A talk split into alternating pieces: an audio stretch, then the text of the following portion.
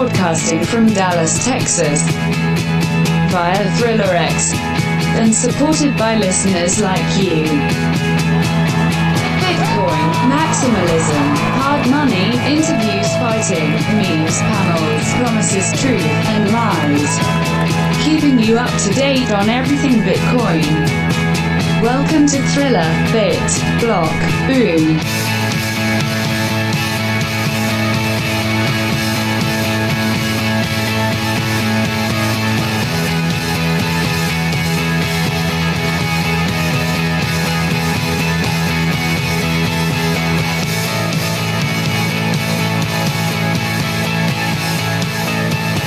Ladies and gentlemen, boys and girls from the world, welcome back to another exciting episode of Thriller Crypto.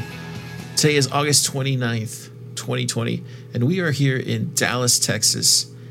Yeah, that's right. We came over for BitBlockBoom, doing coverage today. Going to get you guys the most up-to-date information on the state of Bitcoin. That's what this episode is about, the state of Bitcoin. Now, before we dive into that, just kind of want to give you a rundown of the play-by-play of what we're doing here as far as uh, episodes. Today is going to be a special episode here based around Parker Lewis's presentation. He literally knocked everybody back in their chairs. Everybody's minds exploded this afternoon. It was right after lunch, and his presentation was called Gradually, Then Suddenly. And we're going to talk all about that today in the podcast. And then maybe, I would say probably tomorrow, I'll drop the other episode, which is basically a recap of the entire day conference events. So let's let's dive into this, the state of Bitcoin, because I think most people, and me, me especially, I was surprised just how much innovation is happening on Bitcoin. But not only that, not only that, not only that, I was also very surprised that BitBlockBoom is where you go to find out what the state of Bitcoin is. I don't think I've ever been to a conference like this before. So with that, let's dive into it.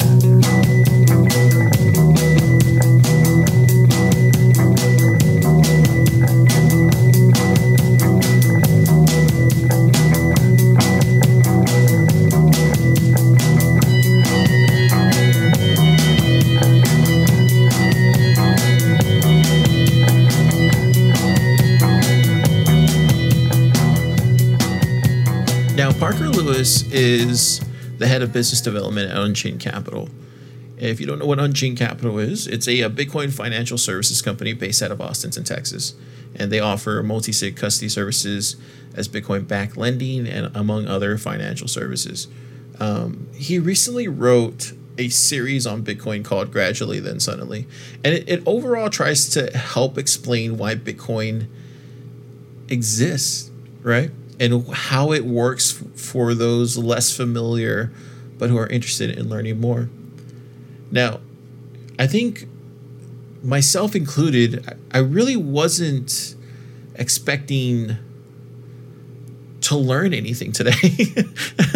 And I shouldn't say that so, so arrogantly, but you know, for the most part, and, and a lot of you can attest to this, you know, I cover this all the time, like all the time, like every day, every single week, month to month, uh, every year. Um, so there's really no information out there that I haven't, um, you know, found out.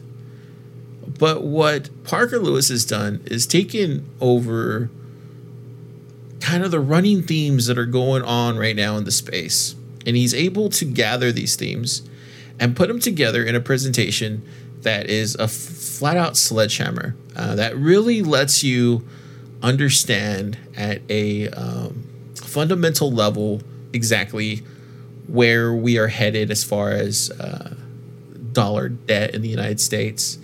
Um, and he hits you in the mouth with this, and you're kind of left wondering, like, you knew this. We talked about this. And really hit you with it and let you understand, like, what in the actual fuck is happening. Um, And he he did this. It was brilliant. It's, it's, it literally was worth the drive. I'm not, I'm not I'm not saying this because, you know, trying to flatter the guy, but it literally was worth the drive here to Dallas from Austin. Um, and it literally was worth, you know, everything else. If if there was nothing else from this conference that you get from me these next two episodes, please understand how important this this presentation is. I'm just gonna say that. Um, I can't play all of it because it's it's it's it's Gary Leland's production, right? So I'll play as much as I can without getting in trouble, and I'll also post in the show notes where you can find the full presentation. Um, but he he literally, um, you know, uh, changed a lot of minds in that room who were already Bitcoiners, uh, but didn't know the degree of how serious this probably is. And for me especially, um, there is some facts in here uh, when he goes into the seventy-eight trillion dollars debt that the uh, United States is currently in. And so it's, there's, there's just a lot of dollar denominated debt, and he gets into that stuff. And a lot of this stuff we kind of already knew, but there's just some macro stuff that you, you really can't paint a picture unless you know exactly where to find this stuff. And so I'm so glad and so almost like relieved in a way that uh, he is able to uh, put this in, per- in perspective and delivered it in such a profound way. So take a listen.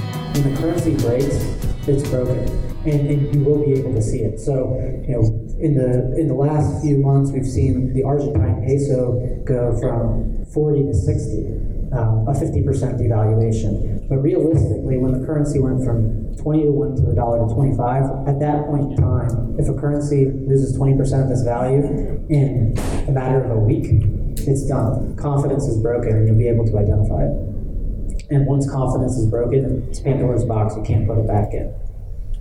Uh, this is the Lebanese pound, or at least it's the black market rate. And again, I keep highlighting these points of before it really breaks, it's already broken. And then there's some time where people catch up. And that's just the nature of um, people don't realistically come to that conclusion all at once, but you will be able to see it. Uh, this is the Turkish lira, same thing. Again, I'm not highlighting the point where it really breaks. It's highlighting the point that, you know, prior to that, and then highlighting the fact that even further back from that is when the history was actually written um, that prevented it from being anything other than inevitable. Um, so this also isn't a new thing, the Mexican tequila crisis, this is back in the nineties, um, and then also the Russian ruble, which was twenty fourteen, twenty fifteen. So um, the the thing that I like to say about all these things, um, again, I'm a big fan of Zoolander, so Ferrari, Le Tigre, Blue Steel, it's all the same thing. Uh, and if you don't recognize it, I feel like I'm taking crazy pills. And the point is that when you start to look and understand fiat currencies, you know, people think about the dollar and the pound and the euro and the yen, maybe even the yuan, and they they think that something's different between the bolivar or the peso, or the lira, or the Lebanese pound. Uh, but realistically, all fiat currencies are the same, and that we are just at a different point on the same curve. We're not on a different curve if we're operating in the dollar world. So I think sometimes there's some compromise that in order to be sane, we like to communicate, which is, yes, there will be hyperbitcoinization, but it will be running next to the dollar, and I just don't really think that that's practical.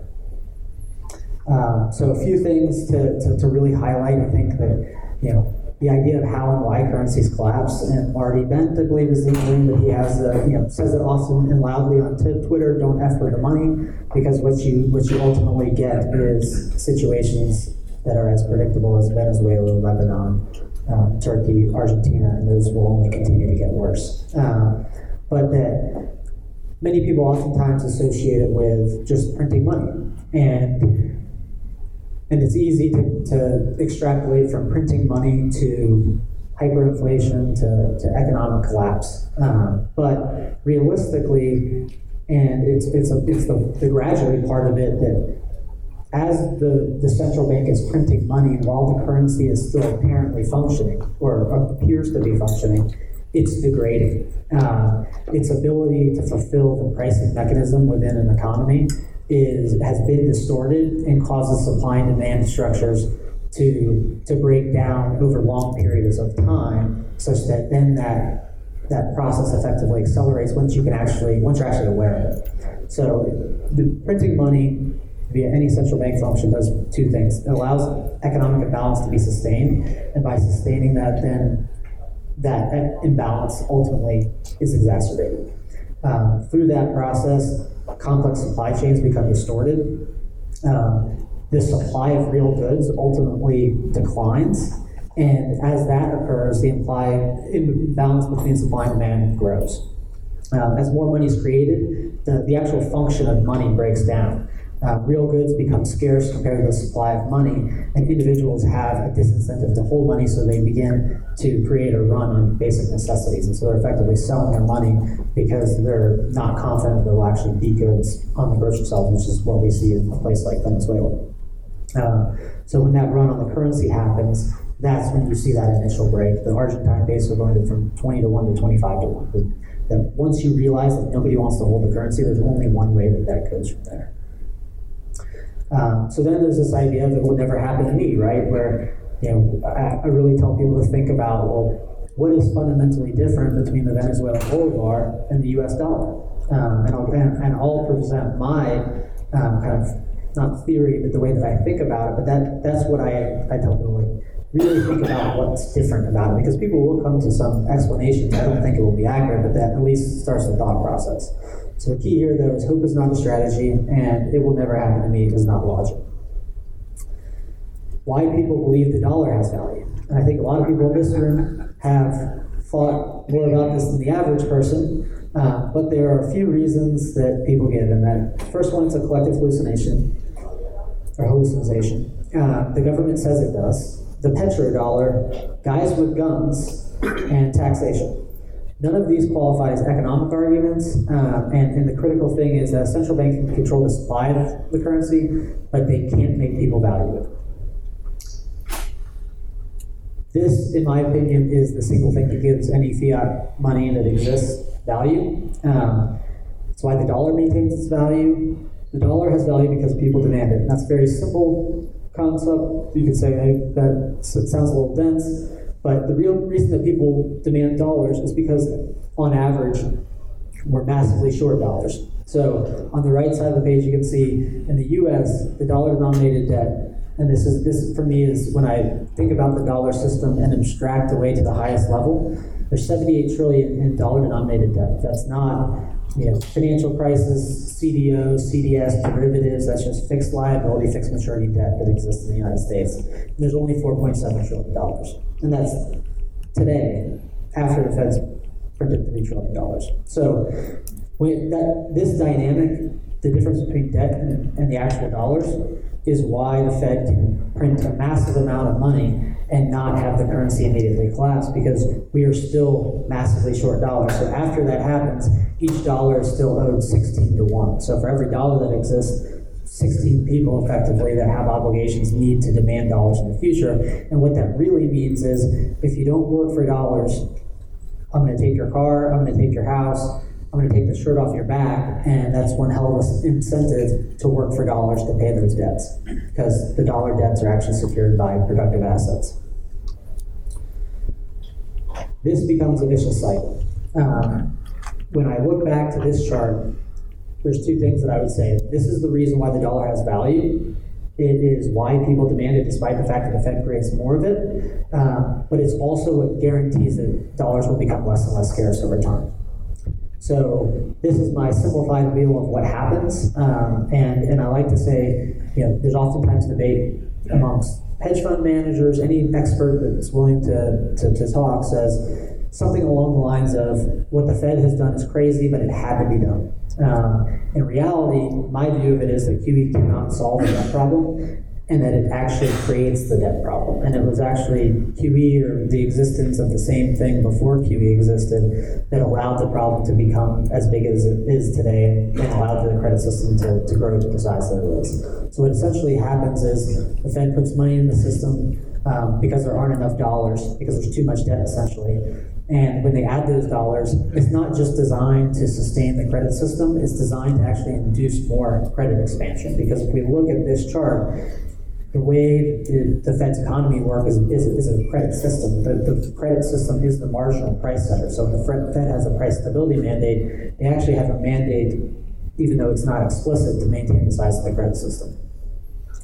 That scenario ultimately leads to the Fed puts more dollars in, we create more debt, and then there's too much debt, and we go back around the wheel. And so in that in that way, uh, by its very, very nature, in my view, Q E is more like heroin than an antibiotic, and the more that is applied to the financial system, the more that it needs. Each time the boat gets bigger, they need more dollars to sustain the boat. But if you give a mouse a cookie, he's going to ask you to buy his triple C bonds. And that's a reality, and it's dangerous. It's it's effectively moral hazard, um, and it exists in a big way. And while there is some semblance of uh, an expectation or understanding that if you take an advisable risk that you will be penalized, I think that's probably how all of us live our lives. That's how most individuals do live there. So it's not to say that everyone just banks on the fact that they're going to be bailed out by the Fed. Um, but when you introduce moral hazard, that it, it creates broken incentive structures that allow for in aggregate risk taking to happen that, that wouldn't otherwise happen. And uh, you know, at the end of the day, if people have the power, our, our good friend Michael Goldstein couldn't be here, so I had to give him a shout out. But um, it's very simple. If you give people the power to print money, they will print money. And when we think about this dynamic, the reason that they have to is because there's way too much debt in the world. But this whole system got created because they kept bailing out the system out in aggregate. And this is the uh, the gradually part. So, you know, when we think about the dollar and its ability to effectively coordinate its principal function, which is marshaling economic resources, we are seeing the slow decline of the dollar. And that this kind of loss of value, where oftentimes people question Bitcoin and they say, hey, it's not a good store of value because it's too volatile. And there's a there's a key distinction that volatility and store of value are not one and the same. And that a good that is seemingly um, not not volatile is not a good store of value. And there was a recent presentation that Goldman Sachs gave where they said, you know, the dollar is a store of value, and in ten years it will be worth twenty percent less. You know, and so you have the smartest guys in the room not understanding that, you know, something that loses its value is not a store of value, but the, the real damaging part that is when the dollar is distorted as a price mechanism, that imbalances grow, and ultimately there is a blow up, and that at some point in time, that gradual de- decline will break, and confidence is a very fragile thing. So uh, within the Bitcoin space, there's a, and, and you know, one of the ideas here is that people don't like to think about this, of the idea that, well, why couldn't why couldn't what's happened to the bolivar, the peso, the Turkish lira, the Lebanese pound, why couldn't that happen to the dollar? And if, if people really kind of question it, whether or not what the Fed is doing right now, and when I think about everything, if we if we think about currency crisis, again, if a company, everything that's done today impacts three years from now, in the currency system, it's like everything that happened ten years ago at the financial crisis is the history that was written then that's impacting us now, and that still isn't priced in. Um, and we're going to find it out someday. So in the Bitcoin world, oftentimes people hammer about stock to flow is wrong. They say that halving is priced in. And what I tell those people is, if you believe in the efficient market hypothesis, I have an economics professorship to sell you at a liberal arts college in Antarctica. Um, the, the efficient market hypothesis is a fool's game. Um, information is both imperfect and asymmetric. Um, There is a reality that very few people know that the Fed has printed three trillion dollars, and there's also very few people who know that there are only ever twenty-one million Bitcoin, and there's even fewer people who understand why that is going to be the case, why can't Bitcoin can't be copied. You can't price that in. So not just is the halving not priced in, Bitcoin's not priced in, but the fact that the Fed printed trillions of dollars after the last financial crisis and this one certainly aren't priced in because people don't have access to the same information. Um, and ultimately, the reason why it isn't priced in is because Uh, there's two things, and people are quickly figuring it out. But um, I use the, the George Bush quote where he says there's an old saying in Tennessee, or at least it is in Texas, uh, fool me once, not going to fool me again. Uh, and this is the not going to fool me again chart. Uh, but it's fool me once, shame on you, fool me four times, shame on me.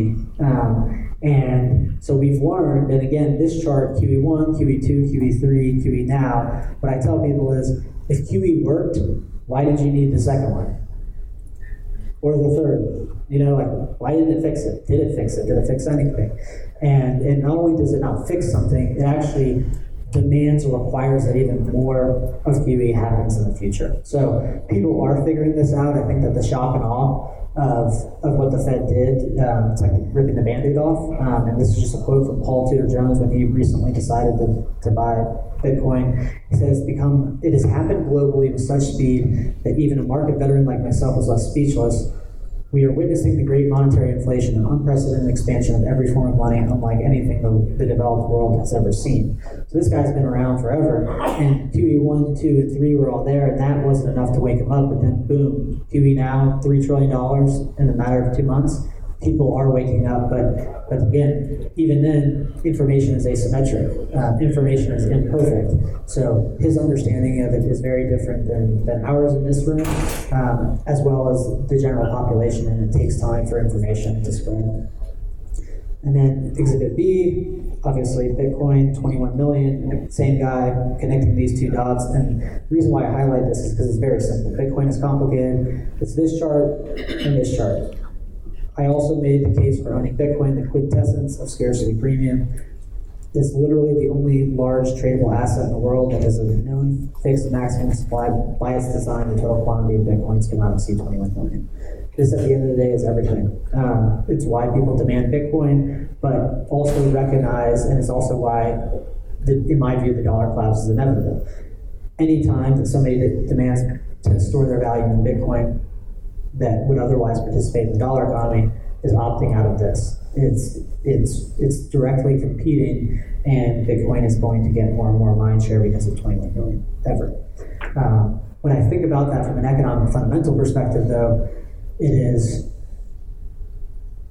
the value of any good will trend towards its marginal cost to produce. And this, when I you know when I go back to say you know. Ferrari, La Tigre, Blue Steel, they're all the same. Uh, when I think of, you know, I could certainly explain readily why the Fed is different than Maduro's Venezuela. Uh, but the least common denominator about the currency is all fiat currencies have a marginal cost to produce of zero by the central bank. How they choose to do that can be different, and they can, quote, be managed more or less effectively. The end game is the same because of that hard fact. And because of the quote that our friend Michael Goldstein said, which is, if people can print money, they will print money. Um, and so when you compare that to the reverse, that the marginal cost to produce a dollar or a bolivar or a pound or a yuan or a yen is zero, um, and correspondingly, that means the supply is infinite. Bitcoin is the opposite. In a terminal state, its marginal cost to produce is infinite because at a point in time around twenty-one forty, there won't be any more Bitcoin that are that are issued, um, and people won't be able to produce any, so therefore there's infinite cost to produce. Those two systems can't coexist. People uh, inevitably will demand one over the other. And once a critical mass of people do opt out, um, again, there are flaws inherent to, to all fiat systems that, independent of Bitcoin, would cause uh, deterioration like we see in Venezuela or Lebanon. Um, but then when it's competing with Bitcoin, there isn't a better option out there. And that's why, even though it can be a little bit, you know, terrifying and depressing to think about the dollar's collapse, it's not dystopian. It's the light at the end of the tunnel. Um, and that acceptance is the final stage of grief. Because it's one of those things where it's like, well, shoot, if the dollar's going to, you know, ultimately collapse, it's like, well, if we've been talking about hyperbitcoinization, it's the other side of the same coin. So it's just one side that we don't like to think about. Um, and in my view, I don't spend a lot of time worrying about it because Bitcoin is such a big source of optimism. It, it, it is that if Bitcoin didn't exist, there wouldn't be a currency for the whole world to, to fall back to when legacy currencies do fail, because those currencies would fail independent of Bitcoin or not. Um, and that with that um, hard money, first form of money that has a finite, scarce supply, that that is what the entire world will shift over to, and that will will reboot the global economy. And, and it really is, in my personal opinion, the, the twenty-one million uh, makes Bitcoin inevitable, and it's the light at the end of the tunnel. Yeah, I mean, there's just so much more. And, I, and like I said, I'll put the whole video in the show notes, uh, a link to it. Um, but this, this bar none, was the uh, absolute presentation to hear. And don't get me wrong, there was a lot of great Uh, speakers and presenters that came on today, so that's not taken away from any one of those people, but this was the this was a speaking to hear for sure. And I, I will let you in on a little side thing, because um, he answered questions uh, to the audience afterwards, and there wasn't um, there wasn't a lot of people asking the right questions, uh, but there was one particular person, uh, and he said, "Hey, Parker, so when do you think this is all going to happen? Like, when do you see this hyper-Bitcoinization happening? Like, what is your time frame? Like, when do you see this occurring?" And that's like one of the running themes of what we're always trying to get our finger on, right?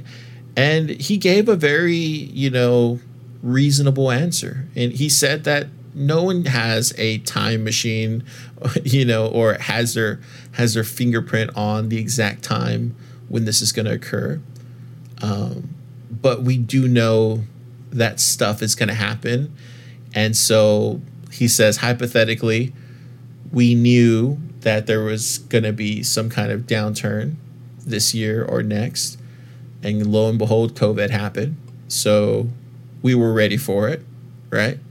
Uh, he also said, like, with this, for example, let's say hypothetically there's an earthquake, you know, that hits California. This is what he said. There is a possibility that that causes this whole U S dollar to collapse, or that's the uh, the event that causes everything to start falling like dominoes.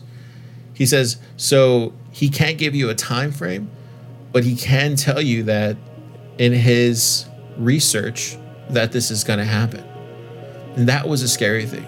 And then I think a person after him pressed him for a time frame. He said a reasonable enough time frame is ten years.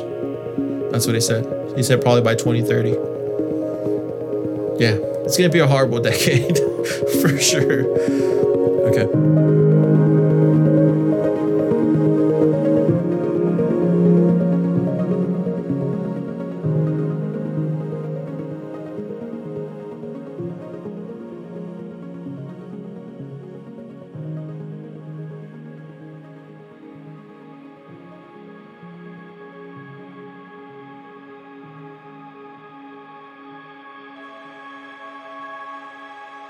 And that's why you go to the conferences like this. You know, that's why you attend these meetups, to confirm a lot of truths that you already had, to find out if you're the only one seeing this or if you're crazy.